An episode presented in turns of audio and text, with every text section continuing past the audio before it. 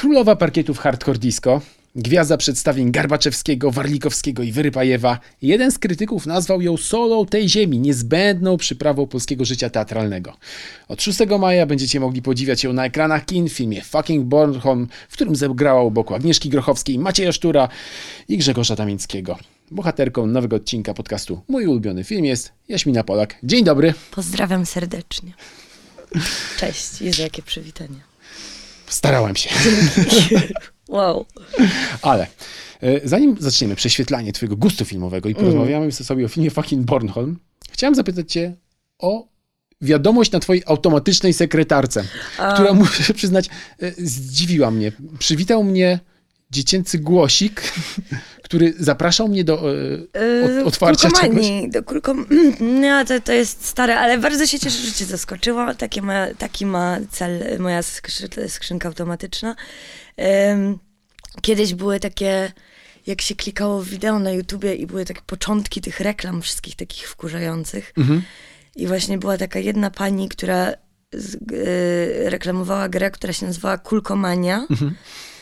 I ona miała najdziwniejszy tembr głosu na świecie i taki totalnie beznamiętny. I jakoś strasznie ją pokochałam i założyłam tę skrzynkę pocztową 10 lat temu i od tamtej pory siedzi. I nadal zaskakuje, jak widać. Czyli ma sens. A łatwo się do ciebie dodzwonić, czy jesteś raczej taką osobą, która na przykład, e, no właśnie, odbiera wiadomości na automatycznej sekretarce i ewentualnie odzwania Ja się potem? panicznie boję numerów nieznanych. Aha. Strasznie się tego boję. Nie, no wszyscy na pewno powiedzą, że jestem osobą, do której się mega trudno dodzwonić. No, bo po pierwsze odkryłam w trakcie pandemii ten taki, e, mam iPhone'a i tam jest ta taka opcja księżyc. I jak masz tą opcję księżyc włączoną, to nie wiesz, że ludzie do ciebie dzwonią. I ty, ty jakby nadajesz kontrolę temu, kiedy wiesz, że ludzie do ciebie dzwonią, bo jakby tam masz całą playlistę osób, które do ciebie dzwoniły, ale jakby to ty decydujesz, teraz się o tym dowiem. O, przepraszam, masz za dużo gestykuluję. Tak, Bardzo i dobrze. odkryłam ten księżyc i to jest jakieś dla mnie w ogóle fenomenalne, że jakby nagle nie jest tak, że wszyscy do mnie dzwonią i ja wtedy muszę odbierać, tylko jakby ja mam nad tym teraz kontrolę i to mi daje takie złudne poczucie właśnie kontroli nad swoim życiem i złudne poczucie bezpieczeństwa. Tak, ale jest to przydatne, e, ta opcja, zwłaszcza wieczorem, kiedy człowiek No, chce się Axel. wyciszyć. I, Genialne to jest. A też mam znajomych, którzy, którym się zda, zdarza do mnie dzwonić, nie wiem, w środku nocy, bo coś tam śmiesznego. I yy, przynajmniej wtedy się nie budzę i tak jest to. Polecam wszystkim te aplikacje. No dobrze, słuchaj. Korespondowaliśmy sobie wczoraj. E, Tak. wymieniałaś mi kolejne tytuły filmów, które lubisz, twórców, którzy zrobili i robią na tobie do dzisiaj wielkie wrażenie. Jak tak sobie przejrzałem tę listę, to uderzyło mnie jedno. Ty lubisz w kinie outsiderów, dziwaków, ludzi żyjących na przekór konwenansom. To jest y, trafna uwaga, czy może na wyrost? Nie wiem, czy lubię, czy nie lubię, ale wydaje mi się, że jeżeli tak to nazywamy, to na pewno jest coś w tym ciekawego. Ja w ogóle bym chciała, żeby kino było jak najbardziej dziwne i, yy, i żeby było jak najbardziej nieoczywiste i żeby jakieś takie... No tak jak na przykład tam wczoraj napisałam właśnie o Harmonie Cor- Harmonym nie? No to to jest reżyser, który jakby jak byłam jeszcze gówniarą i oglądałam sobie jego filmy, no to, to, to dla mnie to była jakaś taka w ogóle eksplozja tego, że wow, i można takie rzeczy robić, o takich rzeczach filmy i to są filmy o niczym, a w sumie o wielu rzeczach i, i ci bohaterowie są pierdzielnięci gdzieś w głowę i, i, i że to jest wszystko jakieś takie nieoczywiste i wydaje mi się, że właśnie piękno kina też polega czasem na tym, że można takie właśnie nieoczywiste rzeczy po, pokazywać. Ja na przykład jako widz bardzo zawsze lubię e, nie wiedzieć. Mhm. Jestem takim widzem, który y, im mniej wiem, tym w ogóle lepiej, bo wtedy się więcej domyślam i sama sobie coś tworzę w głowie. I y, dlatego zawsze też na przykład jak już ja przy jakimś filmie pracuję i na przykład są rozmowy z publicznością i że na przykład ludzie się denerwują, że nie rozumiem. Przy, przy Hardcore Disco pamiętam, że tak było, że no bo my to już nie wiemy, czy on zabił, czy nie. Ja mówię, no ale jakby właśnie chyba cały fan na tym polega, że każdy ma swoją interpretację tego, nie? I że jakby właśnie o tym można potem rozmawiać, że ktoś to zobaczył tak, ktoś to zobaczył inaczej. Więc gdzieś dziwność zawsze otwiera przestrzeń do tego, że trzeba troszeczkę więcej sobie pomyśleć, pokombinować, poslepiać te zlepki, które dostaliśmy historii i e, no i dla mnie to jest taka e, dosyć ważny aspekt kina. Ale jako kinomanka, która Mhm. właśnie lubi takie kino nieoczywiste, tajemnicze, dziwne, popierdzielone, e, nie, nie masz łatwo we współczesnych czasach. Ponieważ, e, trzeba naprawdę się postarać, żeby znaleźć takie filmy. I ja Tak. Wyobrażam sobie, że lubisz Festiwal Nowe Horyzonty. Bo Bardzo. tam, bo tam można trafić, tak, znaleźć tak, tak, uczta kinomana, kinomanki. Zdecydowanie, bardzo lubię Festiwal Nowe Horyzonty, a w ogóle pierwszy raz byłam na Festiwalu Nowe Horyzonty trzy lata temu? Wow. Tak. Przy okazji prof- premiery e, właśnie Mowa, Mowa Ptaków Mhm. Ksawerego Żuławskiego. Film idealnie na Nowe Horyzonty. Film idealnie na Nowe Horyzonty. I też właśnie pamiętam, to była premiera tam, ja teraz tam po raz pierwszy widziałam ten film i siedziałam wbita w fotel, nie wiedząc do końca, co oglądam. Ale tak właśnie na koniec tylko tak powiedziałam Kseweremu, że no, to zrobiliśmy kawał dobrego azjatyckiego kina.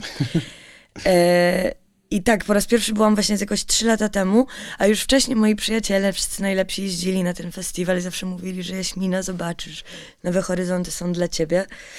No i rzeczywiście jakby no, no sam w ogóle fakt tych y, siedzenia po nocach i klikania tych biletów jest ekscytujący.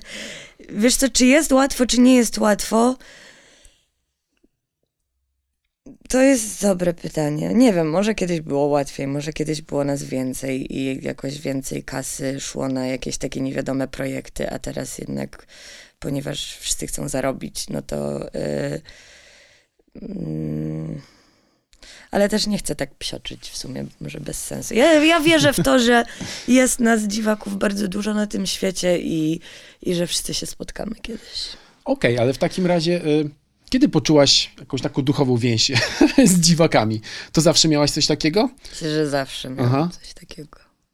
Zaw- no właśnie, tak jak mówię, no jakby dziwactwo jest nieoczywiste i jakby... No i też pozwolić sobie na bycie dziwakiem, no to to jest dosyć chyba piękna rzecz w życiu, nie? Wymagająca też odwagi. Wymagająca też odwagi, ale też y, bardzo piękna i jakby wy- wydaje mi się, że dzięki też oglądaniu właśnie takich dziwnych filmów pozwoliłam gdzieś tam też sobie na to, żeby zaufać trochę w sobie, w tym jaka jestem, kim jestem i, i właśnie dzielnie brnąć do przodu y, ze swoim dziwactwem w głowie i je pielęgnować jakoś tak i chyba tak, nie wiem jaka jest puenta mojego zdania, ale y, my, myślę, że, że gdzieś w, w środku serduszka zawsze marzyłam o tym, żeby być dziwakiem i liczyłam na to. A masz wrażenie, że na przykład ja- jako dziecko obejrzałaś filmy, które nie były dostosowane do twojego wieku Jezu, i może to się totalnie, totalnie. potem. Obejrza- Zaczęło się właśnie od E.T., bo tam dopisałam E.T. Tak. Zaczęło się od E.T. i ja ten film zobaczyłam, jak miałam jakieś 3 albo 4 lata. I ja potem przez 10 lat nie byłam w stanie spać sama. Ja się tak bałam. Bo sobie wyobrażałam, to ja wiem, że ten film nie jest straszny, ale ja sobie, sobie wyobrażałam, że ten E.T. się pojawia u mnie w pokoju. I właśnie tak idzie tak. To ym, y, ja nie byłam w stanie, ja musiałam spać z mamą do 14 roku życia, ja się za bardzo bałam. I ja myślę, że obejrzałam takich filmów bardzo dużo. My Mieliśmy akurat bardzo ciekawy system w domu oglądania Aha. filmów. No bo wiadomo, tam lata 90. no to nie było za dużo filmów w Polsce na kasetach ani nic. Ale ponieważ e, rodzina ze strony mojej mamy, było parę osób, które mieszkają w Stanach, to oni nam często i też nasz tata czasami jeżdżąc do Stanów, nagrywali nam na, to jeszcze wtedy były takie małe kasety VHS, e, filmy z telewizji. Mhm.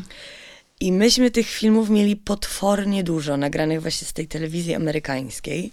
I razem z moim bratem, to mój brat jeszcze był większym specjalistą w tym niż ja, e, potrafiliśmy nawet czasem nawet przegrywać te kasety VHS na y, kasety y, magnetofonowe.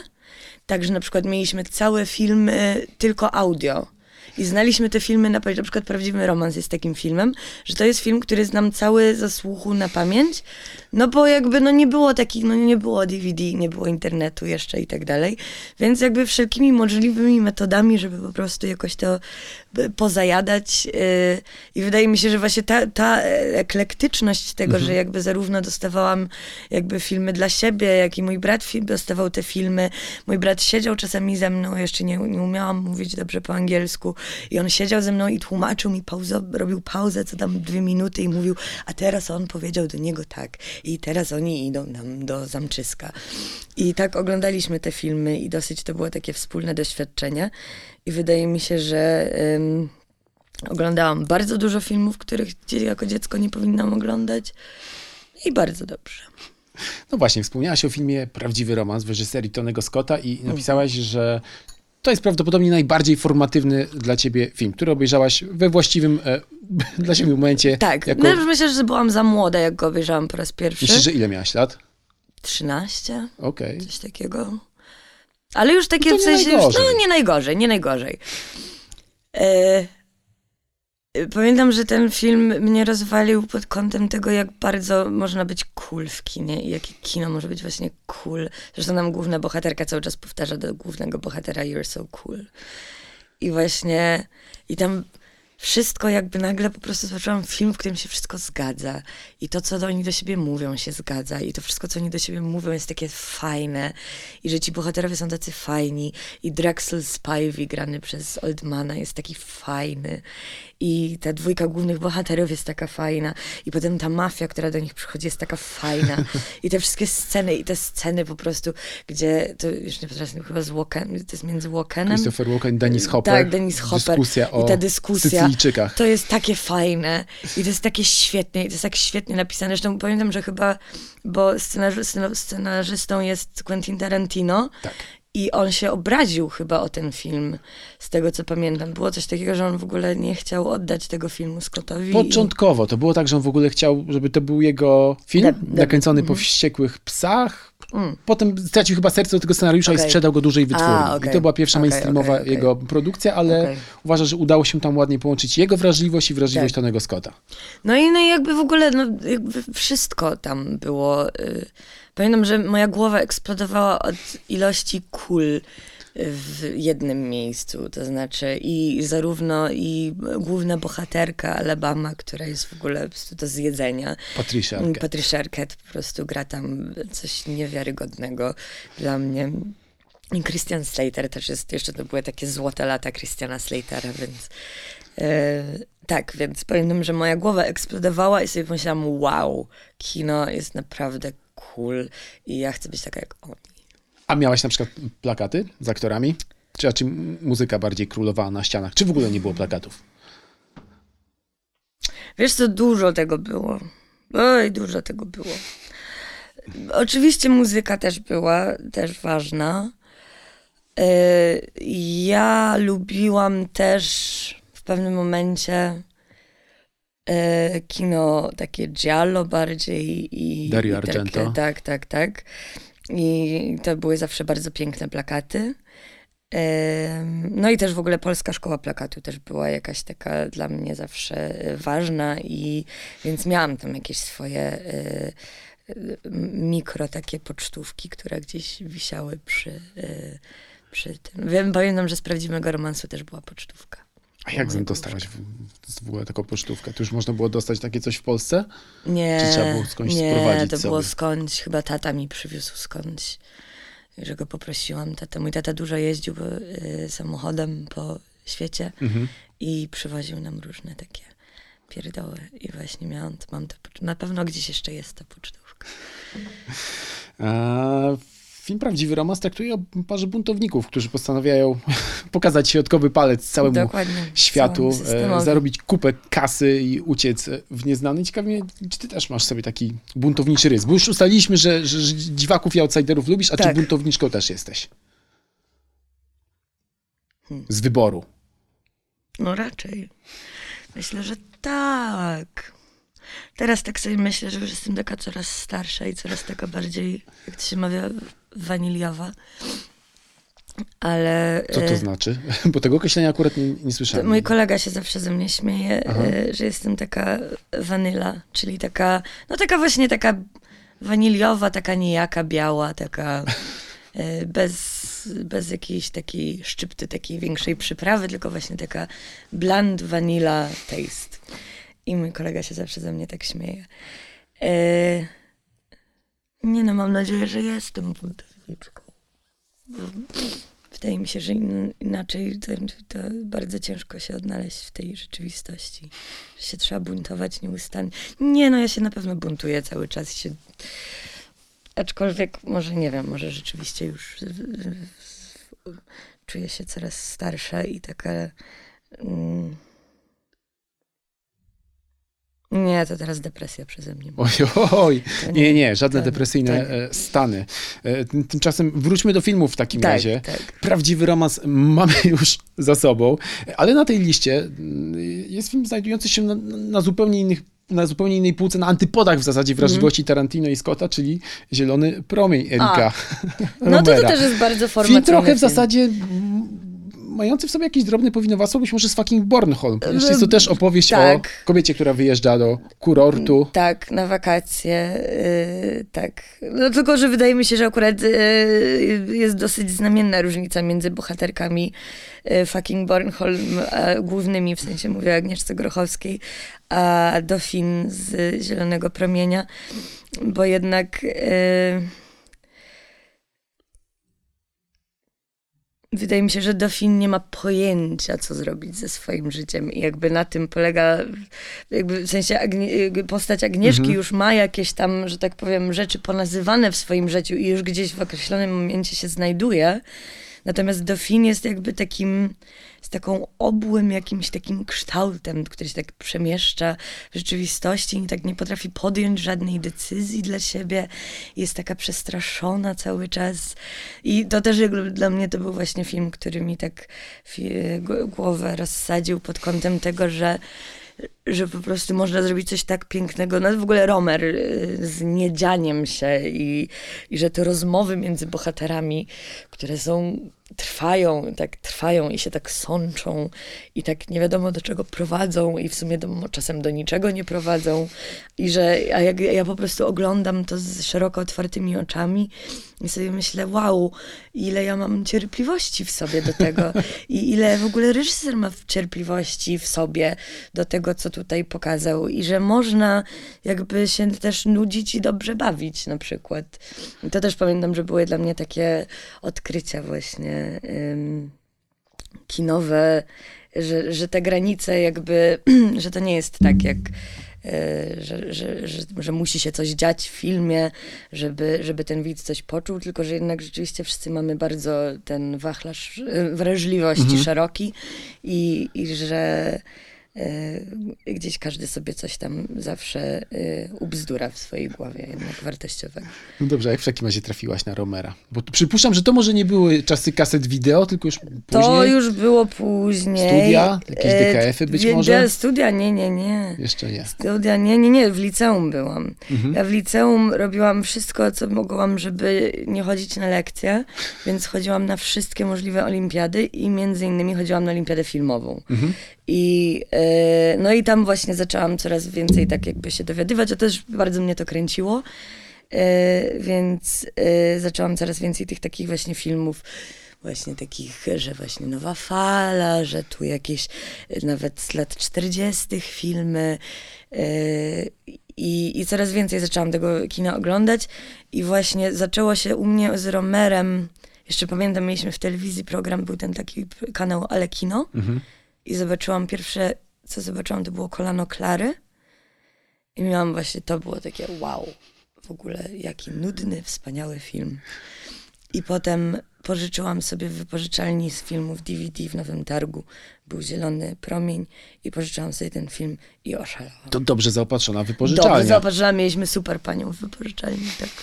Tylko pani miała jeden mankament, że zawsze jak się przychodziło do niej, to opowiadała całą fabułę filmu, zanim się go wypożyczyła. I mówię, no i ona potem tutaj znajduje tego ojca i ten, i zawsze to było takie, że trzeba było jak najszybciej wybiec stamtąd, bo pani opowiada wszystkie filmy.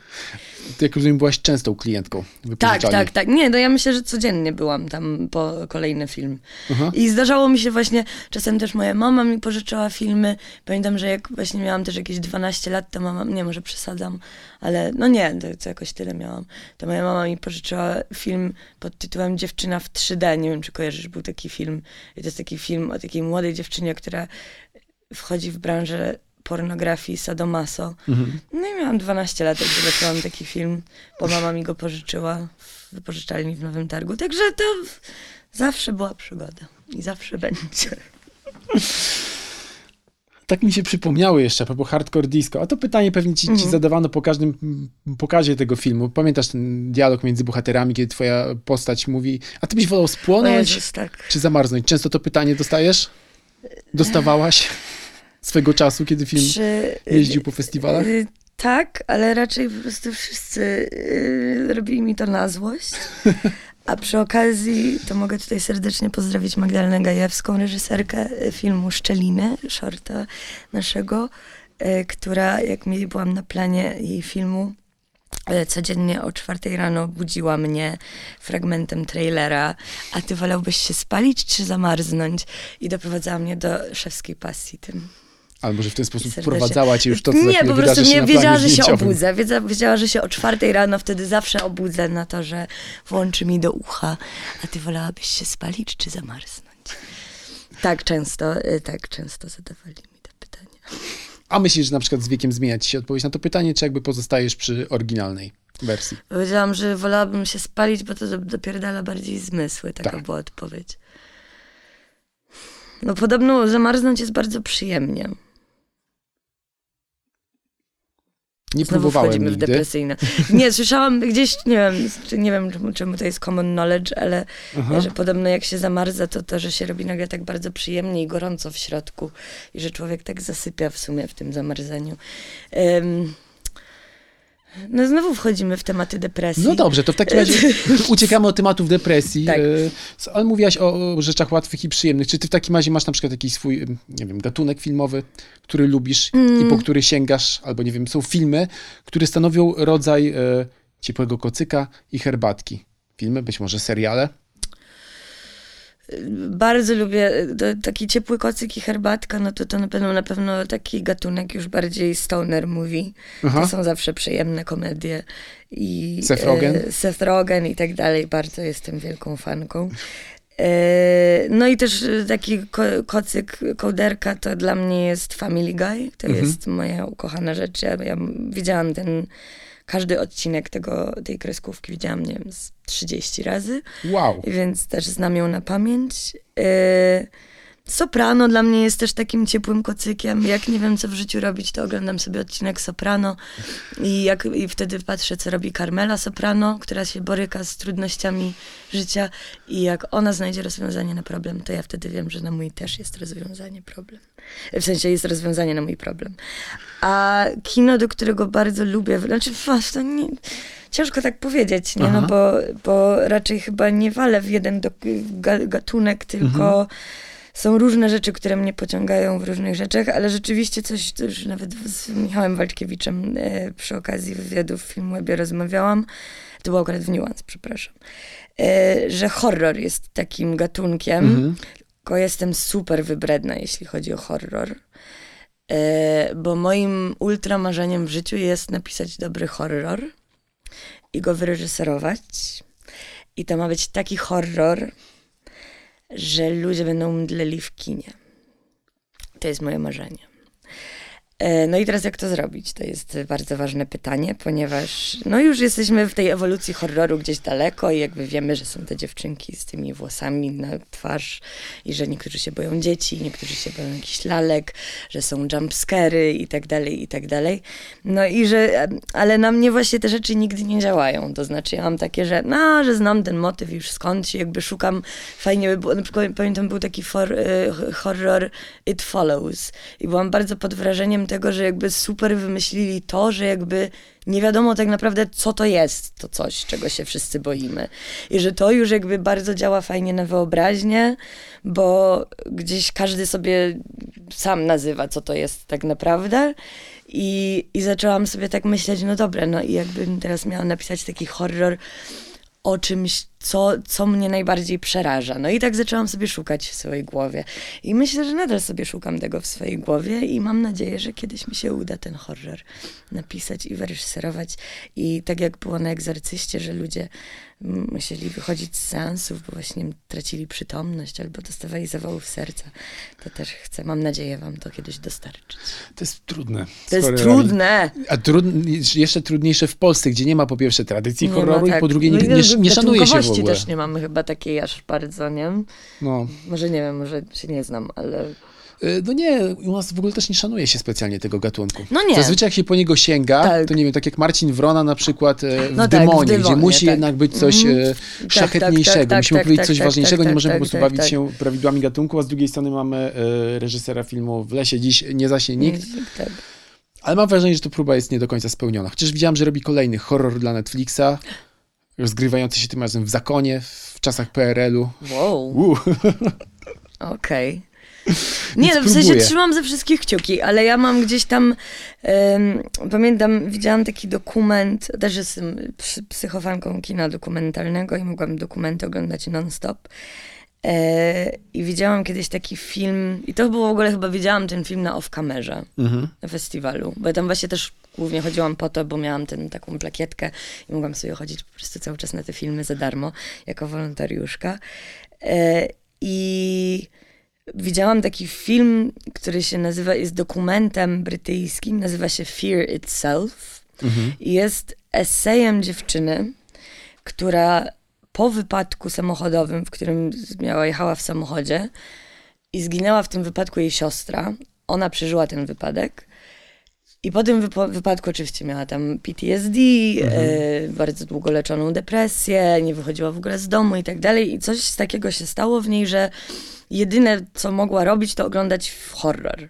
I napisała esej na temat tego, jak jakby ona w ogóle rozumie to, co robi ze sw- swoim, swoją traumą za pomocą tych horrorów, a też prze, jakby zabiera widza w podróż przez historię właśnie, ym, właśnie zabiegów w, ki, w kinie, yy, w, w filmach horror, yy, w gatunku horror, yy, za, od zabiegów właśnie, od jumpscarów i tak dalej, od historii, ewolucji tego i tak dalej, przez w ogóle właśnie różne schematy, w, w, jakie, jakie się zawierają w tych filmach i tak dalej. I strasznie pamiętam, w ogóle mnie za, e, zaintrygował ten dokument, bo tam ona w ogóle jakieś zrobiła analizy niesamowite niektórych scen z filmów, że na przykład, w, że bardzo często było tak, że jak jakieś coś strasznego goniło bohatera, tudzież bohaterkę, to tak naprawdę jakby to zagrożenie nie było realne, jeżeli ten bohater pozostawał w nieruchu. Dopiero w momencie, kiedy bohater zaczął uciekać, to ten strach zaczął go de facto gonić. I że to jest jakiś w ogóle motyw, że właśnie są te kobiety w, latam, w latach 40., 50. w kinie, które po prostu robią nagle takie ha i biegną. I, I że dopiero właśnie w tym momencie ten, to coś straszne, czy ten zbrodniarz, czy kto co to tam było, zaczyna je gonić. Że to jest właśnie taki psychologiczny właśnie zabawa trochę z widzem, a, a też jest to jakoś tam no, to ma, ma jakąś podstawę ku temu, prawda? Jest jakaś podstawa ku temu, że tak się właśnie robiło, że, że ze, z tym strachem trochę tak właśnie jest. No i, no i tak właśnie im więcej o tym myślę, tym mniej już wiem, ale kiedyś coś wymyślę genialnego. na pewno. No, horror jest fantastycznym gatunkiem, ponieważ pięknie potrafi mm, oddawać nasze lęki po prostu jako społeczeństwa. No właśnie, dokładnie, Każda dekada ma jakby dokładnie. swoje lęki, one obrazują się w kinie grozy i teraz w ogóle mamy przecież nową falę Tak, tak. post-horrorów. Tak, Lubisz tak, post-horrory? Lubię. Ale Lubię, ale nadal jeszcze nie znalazłam tego jednego, jedynego. Czarownica, Hereditary, tak. Cza- Czarownicę uwielbiam. Hereditary kompletnie nie kupiłam. aha, Em, Midsommar.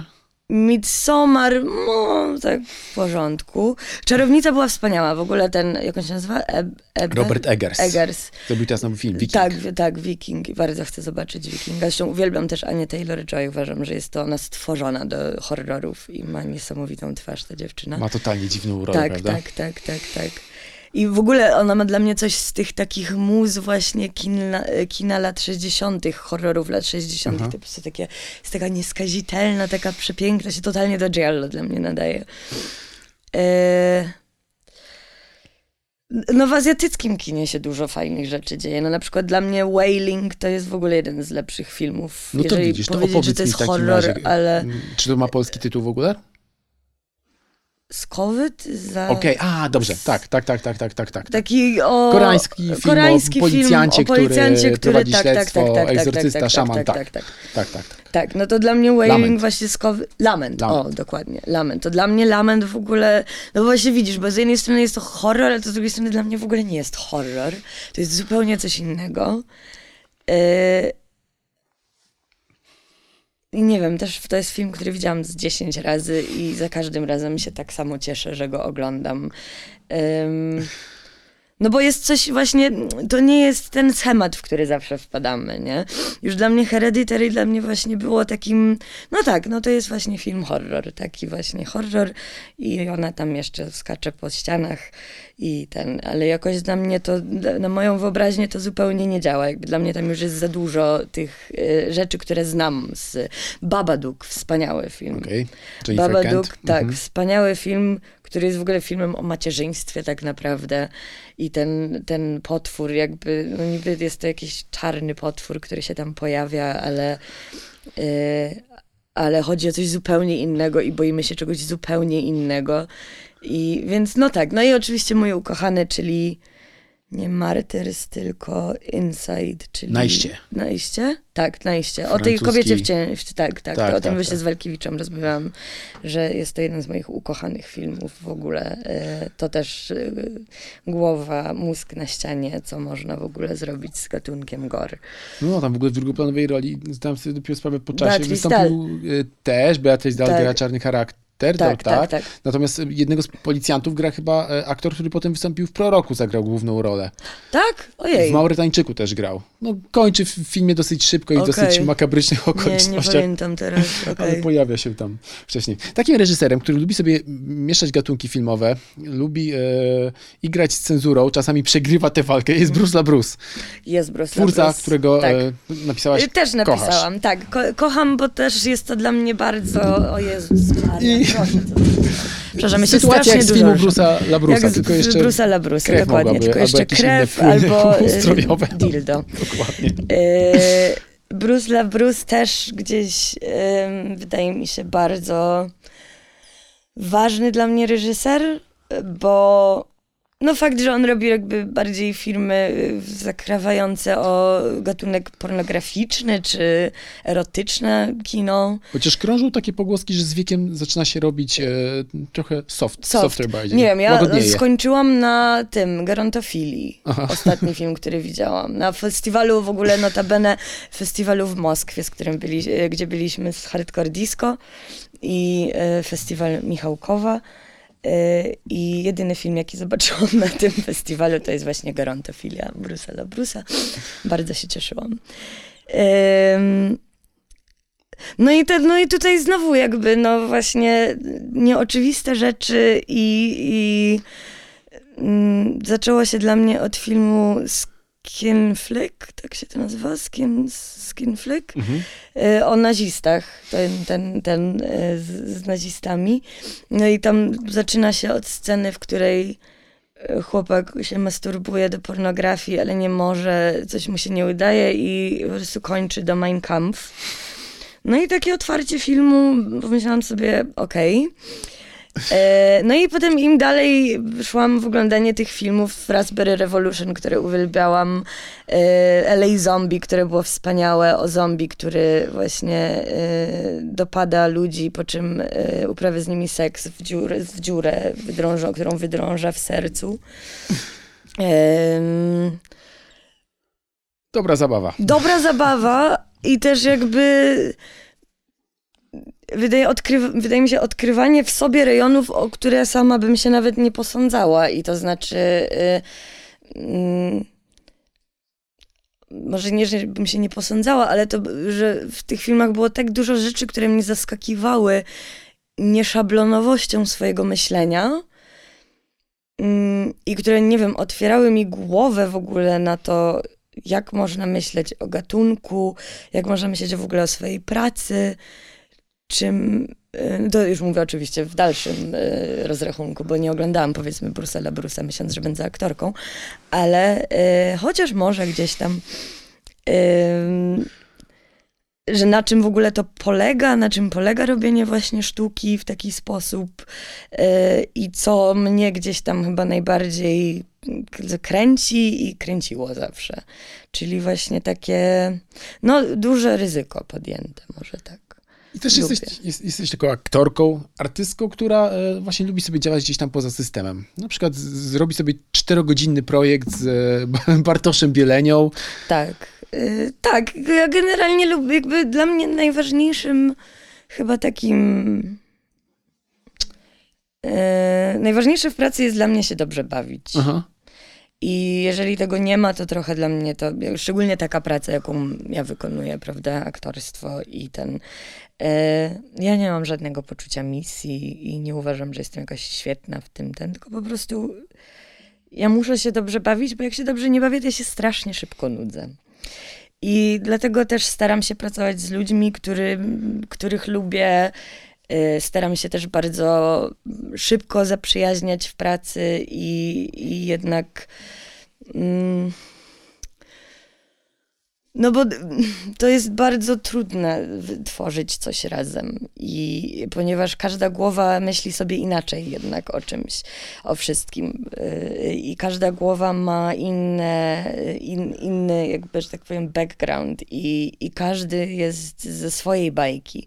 I teraz, kiedy spotka się takich osób na planie, nie wiem, 10, 15, 20, no to każdy jest, yy, że jednak trudno znaleźć tę wspólną, yy, że to jest bardzo trudne, jak oglądam... Wspólny zbiórek w Tak, jak spotykam się nawet właśnie z ludźmi mi bardzo bliskimi w pracy, to widzę, jakie to jest bardzo trudne zgadać ze sobą na jeden temat tyle osób, które pracują w, w, wokół, wokół jednego tam dzieła. Yy, I że to jest. ym, tak, no i że, że gdzieś tam dla mnie najważniejsze jest właśnie się dobrze bawić i, i znajdywać fan w tym i, i co, cokolwiek jest tym fanem. To znaczy, ja się niestety lubię wygłupiać dużo yy, i raczej nie traktuję rzeczy zbyt serio w, w życiu. Czyli taki E, chochlik jesteś, trickster. Trochę chochlik, no. No jestem z gór, to, to tak mamy tak za dużo powietrza. Okej, I, mhm. y, tak, tak. No i to, i to dla mnie tak naprawdę ważniejsze jest właśnie nawet zrobienie takie, jak mówisz, tam czterogodzinny film z Bartkiem Bielenią, w którym się wygłupiamy i... Ale okazuje się, że to tam do kogoś nagle trafia. Ym, niż... Może się trzeba czasem przepriorytetyzować. Brzmi bardzo poważnie. Brzmi bardzo poważnie, ja się teraz o tym myślę, że może dlatego ja nie mam kasy ciągle. Słuchaj, zagrałaś ostatnio w filmie Fucking Boardhorn. Produkcja, co by nie mówić, e, skierowana raczej do masowego widza, Tak, chociaż nie pozbawiona wartości artystycznych. Właśnie ten film obejrzałem sobie tuż przed e, naszym już widziałeś? spotkaniem. Nie widziałam jeszcze. A, widziałam. E, oceniać jeszcze nie mogę, ponieważ e, jest embargo do czasu premiery na festiwalu Off Camera. A, no, rozumiem. Ten nasz wywiad pewnie już będzie po festiwalu, Tak, rozumiem. ale wiedzcie, że nagrywamy go Dokładnie. przed. No właśnie, ale spotykasz się tam z takimi aktorami, jak już wspomnieli, Agnieszka Grochowska, Grzegorz Damiński, e, Maciej Sztur. No i jak z kolei? Udało się łatwo nawiązać ten wspólny język i były wygłupy na planie zdjęciowym? Bo Film raczej żartobliwy nie jest.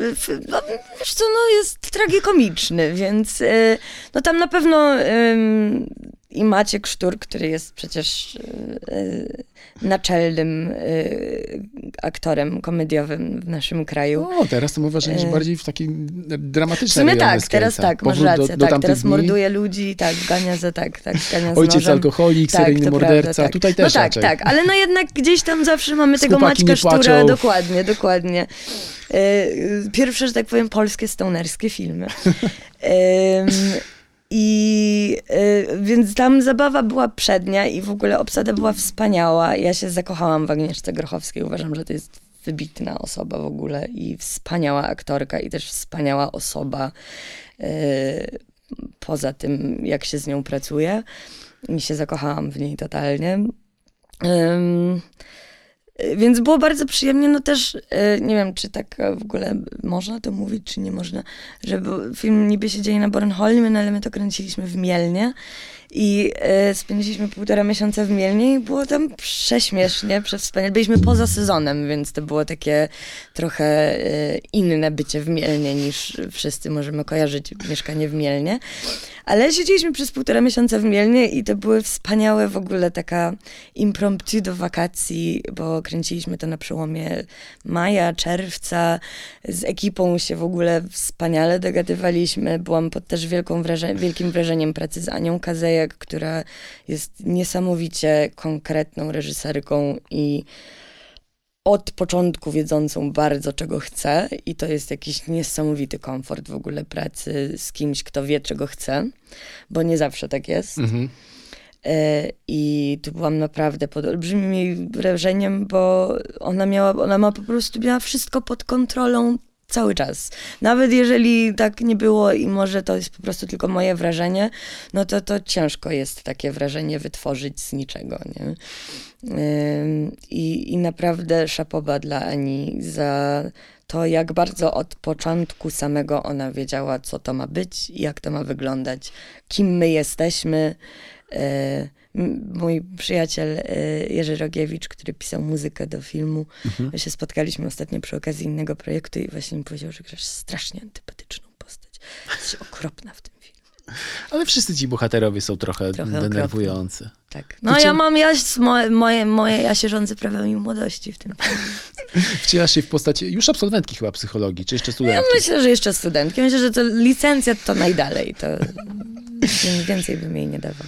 Więc y, licencjatka psychologii przyjeżdża Tak. razem ze swoim nowym partnerem, granym przez Grzegorza Damińskiego na wczasy na e, Bornholmie i jest tak trochę z boku, no bo wchodzi w świat bohaterów, którzy znają się już Aż jak stare dobrze. konie, od, od, od, od czasów studiów albo Tak, i, tak, jeszcze tak, wcześniej, tak, tak. trochę obserwuje ich z boku, czasem coś rzuci, trochę ma na pieńku z Agnieszką Grochowską, której Tak. ewidentnie obecność e, twojej postaci nie tak. jest na rękę. Nie jest na rękę, no a też jakby ma bardzo duży dystans do ym, otaczającego ich świata, no bo mojej bohaterce raczej nie w głowie właśnie takie rzeczy jak dramaty rodzinne, y, dzieci, problemy z dziećmi, kłótnie małżeńskie, y, niesnaski właśnie małżeńskie i tak dalej. Tylko po prostu jestem, gram młodą dziewczynę, która przyjechała z nowo poznanym chłopakiem na wakacje wypasionym Na e, jakimś kamperem. poznali. Poznali się na Tinderze. I, y, a nagle po prostu w przeciągu doby to się wszystko zmienia w koszmar jakiś. Czy właśnie, czy to koszmar, czy to jest wszystko nad wyraz, czy nie sama nie widziałam filmu, więc jeszcze bardzo mi jest ciężko powiedzieć, bo z perspektywy mnie y, jako Niny, czyli bohaterki, no to oczywiście, że to jest wszystko w ogóle prze, przesadzone i, y, i cały ten dramat, który, ta tragedia, która się tam wydarza, y, jest dla mojej bohaterki jakaś niepojęta w ogóle i no i też dlatego się tak może tyle wymądrzam w tym filmie.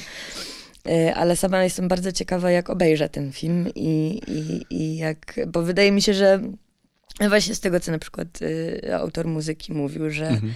że y, no, że totalnie się w tym można przeglądnąć, będąc rodzicem właśnie małych dzieci i będąc już właśnie w tym, tym 40-letnią, 40-paroletnią osobą, która już ym, no i no patrzy na rzeczy trochę z innym dystansem niż osoba 20-letnia, która jest pełna e, przygód i otoczona jest y, potencjalnym po prostu jakimś y, potencjałem.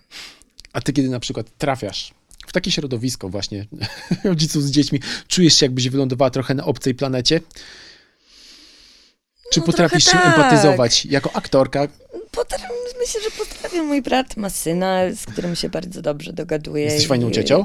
Myślę, że jestem w porządku ciocią. E, Aczkolwiek no sama dzieci nie mam i nie planuję i, jakoś nie, powiedzmy, prędzej wybiorę wypad ze znajomymi i na blanta niż e, pójście z, na spacer z dziećmi. Jeszcze jestem tam, powiedzmy. Jeszcze jestem tam i y, lubię dzieci, ale y, rzeczywiście ja myślę, że jakbym wy, wy, wylądowała nawet w obecnym, moja bohaterka ma, nie wiem, 23-24 lata. Ja mam 31. Myślę, że jakbym wylądowała w takiej sytuacji, to też bym chyba uciekała. Też by mi się nie chciało z tym dealować. Nie spoilerując za bardzo, twoja bohaterka wygłasza taką kwestię najgorsza majówka, Majówka ever. Chciałem z kolei zapytać, jaki ty sobie swój najgorszy wyjazd wakacyjny przypominasz? Bez wydawania się być może w szczegóły, ale czy przychodzi ci do głowy coś, co okazało się wyjątkowym, urlopowym niewypałem?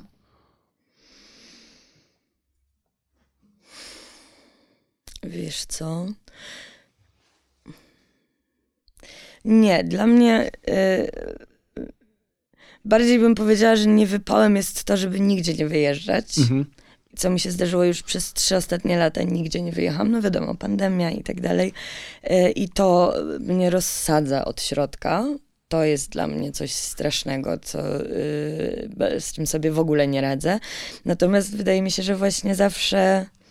Ja też byłam od małego uczona i zawsze jeździliśmy te takie wycieczki, że właśnie się spało w samochodzie na parkingu yy, z tatą chrapiącym na przednim siedzeniu, więc się nie dało spać. Ja się bałam tych tirów wokół siebie, że nas zamordują jako małe dziecko. Potem się jechało samochodem przez 15 godzin, potem coś tam. Yy, więc raczej byłam tak przyzwyczajona do tego, że wszystkie trudności się da zawsze przewalczyć i że chodzi o przygodę Twarda i cokolwiek by się nie działo, no z gór, z gór. A też rodziców mam y, dosyć szalonych, więc, y, y, więc raczej w, za, w każdej sytuacji można się było odnaleźć i, i, i zawsze jakoś była, to, była to, ta przygoda gdzieś y, w, na horyzoncie. Natomiast y, szczerze mówiąc, bardziej chyba cierpię nie wyjeżdżając i zawsze sobie marzyłam, że jak na przykład bym wzięła ślub, co się nie wydarzy, ale że gdybym brała ślub, to Nigdy chciałabym do Meksyku. Nie, no co ty. Z ko- kościołem i jeszcze tym wszystkim. Nie, chociaż nie można cywilny brać ślub. Tak. Nie? nie, dobra, za dużo robię.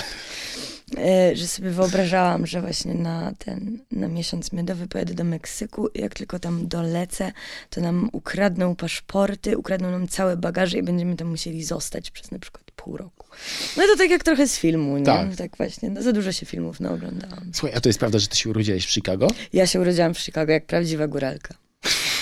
Jak każda osoba z Nowego Targu i z okolic. Tak, ja się urodziłam w Chicago, bo moi rodzice akurat podróżowali po Stanach. Mhm. Moja mama była w ciąży i mnie, szczerze mówiąc, nie wiem, czy oni tak zaplanowali to, że ja się tam urodzę, ale mojej mamy nie puścili już z powrotem do Polski, bo była Aha. w siódmym miesiącu ciąży. I, no i została. I została tam sama. Mój tata wrócił do Polski, a ona tam została sama. Urodziła mnie, jak miałam dwa miesiące.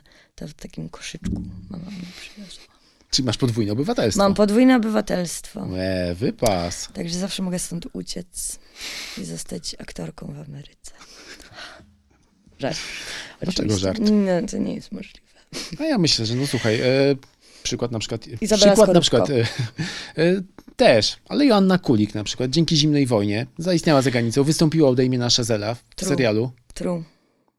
No ale to jest jeden na milion, no. Ja nie jestem Joanną Kulik.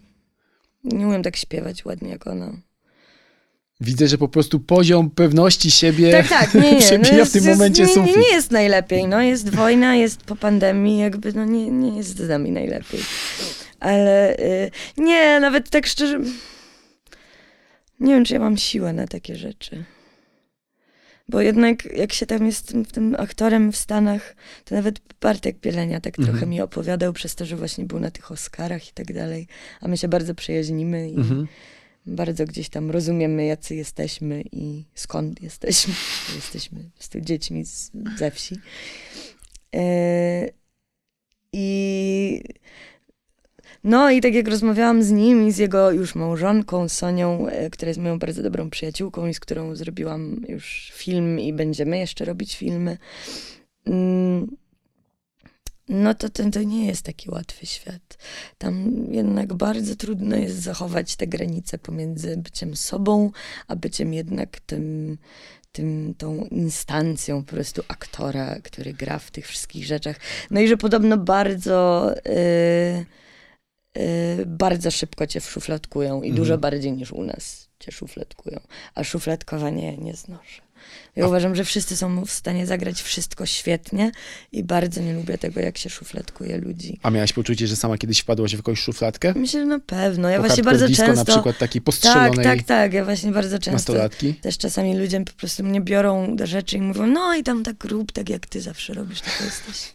Nienawidzę tego po prostu. W sensie uważam, że to jest taki kompletny brak spotkania się wtedy w ogóle z człowiekiem, tylko zrób to, co tak potrafisz najlepiej, podrzyj się trochę. I, a wydaje mi się, że jednak y, no chyba nie po to to robimy. Dobrze, a wracając do filmów. Czy w trakcie pandemii, kiedy wszyscy utknęliśmy, czy to był też czas, kiedy postanowiłaś na przykład e, ponadrabiać sobie trochę filmów, bo na przykład każdy ma swoją kubkę wstydu. Tak zwany film, który wszyscy znają, wszyscy cenią, ale nie, nie zawsze miało, okazać, miało się okazać, żeby je zobaczyć. Wiesz, to przez to, że nie miałam kasy, to zrezygnowałam z subskrypcji Netflixa. Okej. Zrezygnowałam z HBO, zrezygnowałam z Prima i to były trzy rzeczy, które miałam. Mhm. I zrezygnowałam z tych subskrypcji. Poza tym też gdzieś mam takie, że się trochę nie godzę na to, że tylko na tym oglądamy te rzeczy. Ym, No wypożyczalnie niestety no zniknęły z wypożyczalnie zniknęły. Trzeba, trzeba sobie radzić jakoś. Więc zrezygnowałam z tych, tych, więc jak wszyscy oglądali jakieś tam seriale, to ja w ogóle nie wiedziałam o co chodzi. Ja też nie jestem wielką fanką seriali. Wróciłam sobie do oglądania The Wire, Mhm. bo wreszcie miałam na to czas. Em, parę pooglądam, po, po, po, zaczęłam oglądać starych filmów więcej. Więcej, e, no, też więcej polskich filmów w ogóle starych, których nie znałam. Mam bardzo duże luki w wiedzy. Em, A stare to na przykład? No, o, ostatnie dwa filmy, które obejrzałam i które też mózg na ścianie, Mhm. no to jedno to jest Niewinni Czarodzieje. To Mhm. jest w ogóle niebywały film. Niesamowity. I ta Krystyna Sz... Sz... A, jak ona się nazywa? Zaraz ci powiem. Tadeusz Łomnicki, Łomnicki i i, Krystyna... i już nam film podpowie, jak nazywa się aktorka. Dziękujemy filmu. Krystyna, dokładnie tak, yy, Stypułkowska. Stypułkowska. No co to jest za aktorka przecież? Co to było? To niesamowity jest ten film. Ja nie widziałam takich rzeczy za granicą. I Walkover też ostatnio zwariowałam z Kolimowskiego. Aha. Wspaniały film. Em, obejrzeliśmy taki film, teraz nie chcę palnąć, nie pamiętam Z czyj. kim może w takim razie? francuski To tam grał. Film, nie pamiętam. O czym był? O księdzu na parafii. Francuski film, Może dziennik proboszcza? Dokładnie. Wspaniały film. Jestem filmwebem bez filmwebu. Jesteś filmowym bez filmowu, gratulacje. E, więc Dziennik Proboszcza to był taki jeszcze mój hit. E, zobaczyłam właśnie w trakcie pandemii, zobaczyłam filmy braci Safdie po raz pierwszy. Bo wtedy się pojawił ten Uncut Gems. Mhm. I e, Good Time. I Good Wcześniej. Times to było jeszcze wcześniej, ale, ale Uncut James się pojawiło na Netflixie. Ja to chyba właśnie poprosiłam brata, żeby mi udostępnił swojego Netflixa. Aha. Zobaczyłam to Uncut James. Kocham Adama Sandlera i w ogóle uważam, że Adam Sandler w rolach dramatycznych jest, dramatycznych jest wspaniały. Tak jak w Lewym Sercowym po prostu doskonały był. E, Bo też jestem właśnie psychofanką reżysera w ogóle, Paula Thomasa Andersona. Aczkolwiek Licorice Pizza jeszcze nie zobaczyłam. Poczekam na odpowiedni moment. Em, Ale to szkoda, że przegapiłaś moment, kiedy był w kinach. To jest jednak e, no, takie No. doświadczenie. wiem.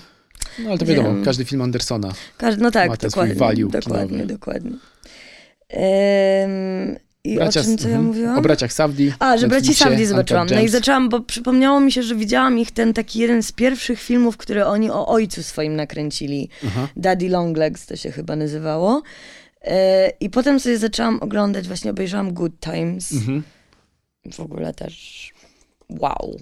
I jeżeli miałabym u kogoś grać za granicą, to marzyłabym o zagraniu u braci Safdie. Oni robią jakiś tak realistycznie, magi- taki, nie wiem, magiczny realizm dla mnie to jest.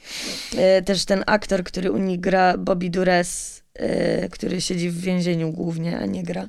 Ten taki z przetrąconą twarzą, ten, który ma butelkę kwasu Mhm. ze sobą w sprajcie.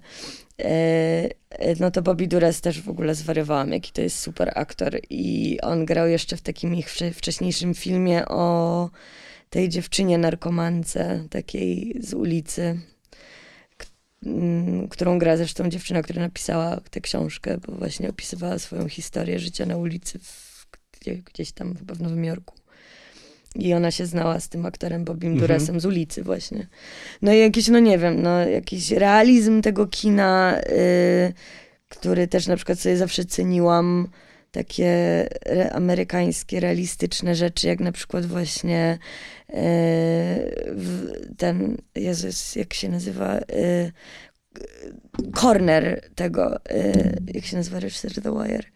E, David, David, e, Jezu, nie Milch, to jest jeden z reżyserów. no. Tak, tak, tak, już, już sprawdzamy. Oczywiście m, mówimy Wire, Życie ulicy, serial e, HBO, nagradzany David Simon. David Simon, no. I David Simon y, zrobił, bo, no bo David Simon zrobił tę trylogię, prawda? Y, K- Corner, który jest opowieścią taką, Jezu, przepraszam, cały czas falę w to, sorry, ja jestem... Spokojnie, dobrze. To się nazywa tężyczka, ostatnio się dowiedziałam. Tężyczka? Niedobór, niedobór witaminy B1 Okej. I człowiek się ciągle rusza tak. Yy, on zrobił taką trylogię i to jest właśnie The Corner, potem był This The Wire i jeszcze jest Show. Me a Hero, który jest Okej. na tym. I to jest jakby wszystko wzięte z jego kariery dziennikarskiej jeszcze. No i Corner jest taką, no taką sześcioodcinkową historią po prostu przedmieść o dzieciaku, który próbuje nie być dealerem, ale zostaje tym dealerem. I też po prostu to, jak oni tam grają wszyscy, jakie to jest realistyczne i te dramaty i czy po prostu no w- wspaniałe. Słuchaj, to w takim razie, Najwyższa skoro, klasa. skoro uwielbiasz Braci Safdie i uwielbiasz dokumenty, to polecam ci teraz film do obejrzenia. Może widziałaś go Mhm. już. Dokument na HBO Go do obejrzenia. Życie przestępcze 1984-2020, opowiadający Okej. o trójce heroinistów z Newark Okej. w New Jersey. I ten film e, był kręcony przez ponad 30 lat. Wow. E, Trochę boyhood, tylko wśród no, no tak, heroinistów. tak, tak. I był jedną z głównych inspiracji braci Safdie przy O, kręceniu proszę, Good Time. Przy, Good Time, okej. Tak, bracia Safdie kochają Johna Super. Alperta, reżysera Tak, tego okej. filmu, więc Dobra. e, polecam. Super, bardzo dziękuję. Mocne Ekstra. G. No to już. No to już mamy coś do oglądania. O, dzisiaj ten, a właśnie muszę y, zdobyć jakoś HBO, bo strasznie chcę zobaczyć Łazińskiego film balkonowy. Film balkonowy. Nie mogę się doczekać. Y, Naprzeciwko mnie mieszka y, dziewczyna, która robiła dźwięk do tego filmu. Aha. Ja czasami sobie tam przychodzę do niej po, podglądać, jak sobie pracuje, bo też zawsze mnie fascynowała praca reżysera dźwięku. Y, I właśnie oglądałam sobie fragmenty, jak montowała ze swoim Foley Artist, który tam dorabiał dźwięki pieskom i tak dalej. Y, Widziałam te fragmenty filmu balkonowego i po prostu nie mogę się doczekać tego filmu. Słyszałam, że jest prze, przekochany i przewspaniały.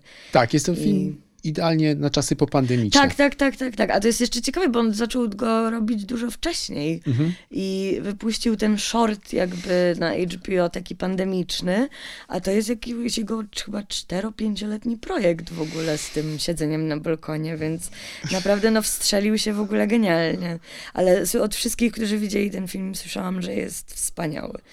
Że jest przepiękny i że właśnie takie prawdziwe mądrości, których potrzebujemy dzisiaj. Tak, jest to film uczący nas, myślę, otwarcia się na drugiego człowieka, No żeby uśmiechnąć się czasem Dokładnie, dokładnie. i mo- można w ten sposób poprawić humor. Zaznaczyłaś kilka razy, że jesteś osobą, która uwielbia uciekać, nie uwielbia, ale ucieka w klimaty depresyjne, Tak, tak. ale dobrym sposobem na to, żeby uciekać od depresji jest ucieczka do przodu, w przyszłość. Tak mówią. A z tego co wiem, to ty pojawisz się niedługo w serialu, czy filmie, to film będzie, Netflixa. Y, To jest serial Netflixa. Serial. W sensie, y, mówisz o przykrajowej jedynce, to się potem Tak. nazywa, tak. Teraz tak się Taka kryminalno-thrillerowa historia. Kryminalno-thrillerowa historia. Co się będzie tam działo? Raczej czarna komedia. Coś w stylu może y, danego Boyla i płytkiego grobu? W stylu. No może w stylu. To będzie taka komedia o bardzo, no komedia omyłek. No tak jak trochę Mhm. w sumie w Płytkim Grobie można powiedzieć, że to też była komedia omyłek. Em, zawiązuje się bardzo szybko intryga, która zaczyna się coraz bardziej rozpadać, rozpadać, rozpadać. Em, teraz spróbuję sobie, co, z, czym, z czym mi się to kojarzy najbardziej. E, kurde, nie wiem. Ale może, może, to, może, może dobrze trafiłeś z tym płytkim grobem. Może rzeczywiście to jest jakiś trop. E, I reżyserował to e, Kuba Piątek. Mhm. Znaczy ja głównie pracowałam z Kubą Piątkiem i z tym, z Grzesiem. e, Pozdrawiamy Grzesia. Pozdrawiamy Grzesia. Jak ty masz na nazwisko, Grzesiu? Boże. Jakie stanowisko pełnił? reżysera. Okej. Jakub Piątek, jak wiadomo, e, Grzegorz Jaroszuk. Grzegorz Jaroszuk, dziękuję, pozdrawiam, przepraszam. Kebabik horoskop, wspaniały. Yy, I Grzegorz Jaroszuk, z którym miałam tro, troszkę mniej, ale obojga panów bardzo kocham i są przekochani i są przewspaniali do pracy po prostu. Są. A czy, czy, przy, czy przed realizacją tego filmu uderzyłaś też do Bieleni, żeby zapytać się go, jak się pracuje z Piątkiem, który miał już okazję z nim e, działać przy... Ja wiem, że Pielenia był zachwycony pracą z Piątkiem i że był bardzo zadowolony. Zresztą tam w, przy Prime Time pracowało bardzo dużo moich znajomych, bo też Monika Frajczyk to jest bardzo dobra moja przyjaciółka, y, Dobromir Dymecki, y, Małgorzata Hajewska jest koleżanką z pracy moją, y, więc wszyscy byli bardzo zadowoleni z pracy z Kubą y, Piątkiem i bardzo byli zadowoleni z atmosfery, z atmosfery na planie. Producentką też była moja bardzo dobra koleżanka Patrycja Kycia i, e, i wiem, że im tam, a Magda Popławska przecież też tam grała. E, więc wszyscy byli bardzo zadowoleni i jak pamiętam, że jak właśnie był casting do, do tego serialu, to Bielenia właśnie mówił, że o Jezu, jakby było super, że tobie, tobie się by tak podobało praca z Kubą Piątkiem, bo zobacz, że on jest taki kochany właśnie, że to jest taka dobra osoba i że tak super się z nim rozmawia i... e, i rzeczywiście z Kubą Piątkiem jest bardzo łatwo nawiązać kontakt i jest bardzo sympatycznie. W takim razie mam nadzieję, że sympatycznie było również w trakcie naszego spotkania. Było bardzo sympatyczne. To jeszcze pytanie na koniec. Jaką dobrą komedię stonerską polecasz, zwłaszcza? Masz jakiś swój ulubiony typ? Bo ja uwielbiam ten typ poczucia humoru. Smiley face O, aha. z me. No, kocham Pineapple Express. Uważam, że świetne kino. E, Dla mnie w ogóle, no Beach Bum jest... Harmonego no, Corina. Jeżeli mogę powiedzieć, że to jest stonerski film, ale jest to totalnie stonerski film, to każdemu polecam obejrzenie Beach Bum. To jest film, w którym od drugiej minuty chcesz być z nimi w tym filmie. Plus wybitną rolę gra tam Snoop Dogg, no a kto ma grać w stonerskim filmie, jak nie Snoop Dogg? No i ze stonerskich filmów to w ogóle polecam, polecam obczaić Instagrama Snoop Dogga, bo ja, ja go włączam co 5 minut sobie. I jeszcze jak czasem jak ma live'y, to sobie też włączam, bo Snoop Dogg na przykład jeździ po mieście i pali wielkiego gibona i puszcza muzyczkę i wszyscy słuchają z nim muzyczki. Także... I mówi to osoba, która Tak nie ma Instagrama, żyć. chyba, Tak. że coś się zmieniło. Mam swojego, ale to tak ja tylko właśnie po to, żeby oglądać Snoop Dogga, no a teraz, żeby bardziej śledzić, co się dzieje w Ukrainie. Ym, I, y, ale pracowo to nie. I twardo się tego trzymasz, Twardo że... się trzyma. Nie, ja się nie nadaję do takich rzeczy, gdzie tam wrzucać zdjęcia swoje z czymś. Nie, to nie. Za dużo, za, dużo, za dużo mam zmartwień na co dzień. Y, Zakończymy klim- klimatami depresyjnymi. Y, Musiałabym mieć kogoś, kto by prowadził Instagrama. Prawdopodobnie bym nie ogarniała tego. Mówi to Jaśmina Polak, którą od e, 6 maja będziecie mogli podziwiać. Szósty? Sprawdzę jeszcze, żeby po- potem... Szósty? Piąty? Sprawdzę, żeby potem Dobrze nikt sprawdź, bo nawet nie ja nie mam zarzucił. pewności. Wydaje mi się, że szósty. Na pewno będzie na off camera. Na pewno będzie na konkursie off-camera, polskim. Tak. Dobrze. A w kinach w całej Polsce będzie można zobaczyć film e, Fucking Bornholm od 6 maja, więc się już upomnieliśmy. No a tak to przytniemy się pewnie w Krakowie, bo czemu nie? Czemuż by nie? Czemuż by nie Dzięki za tę rozmowę. Bardzo dziękuję. Dzięki wielkie. Przesympatycznie.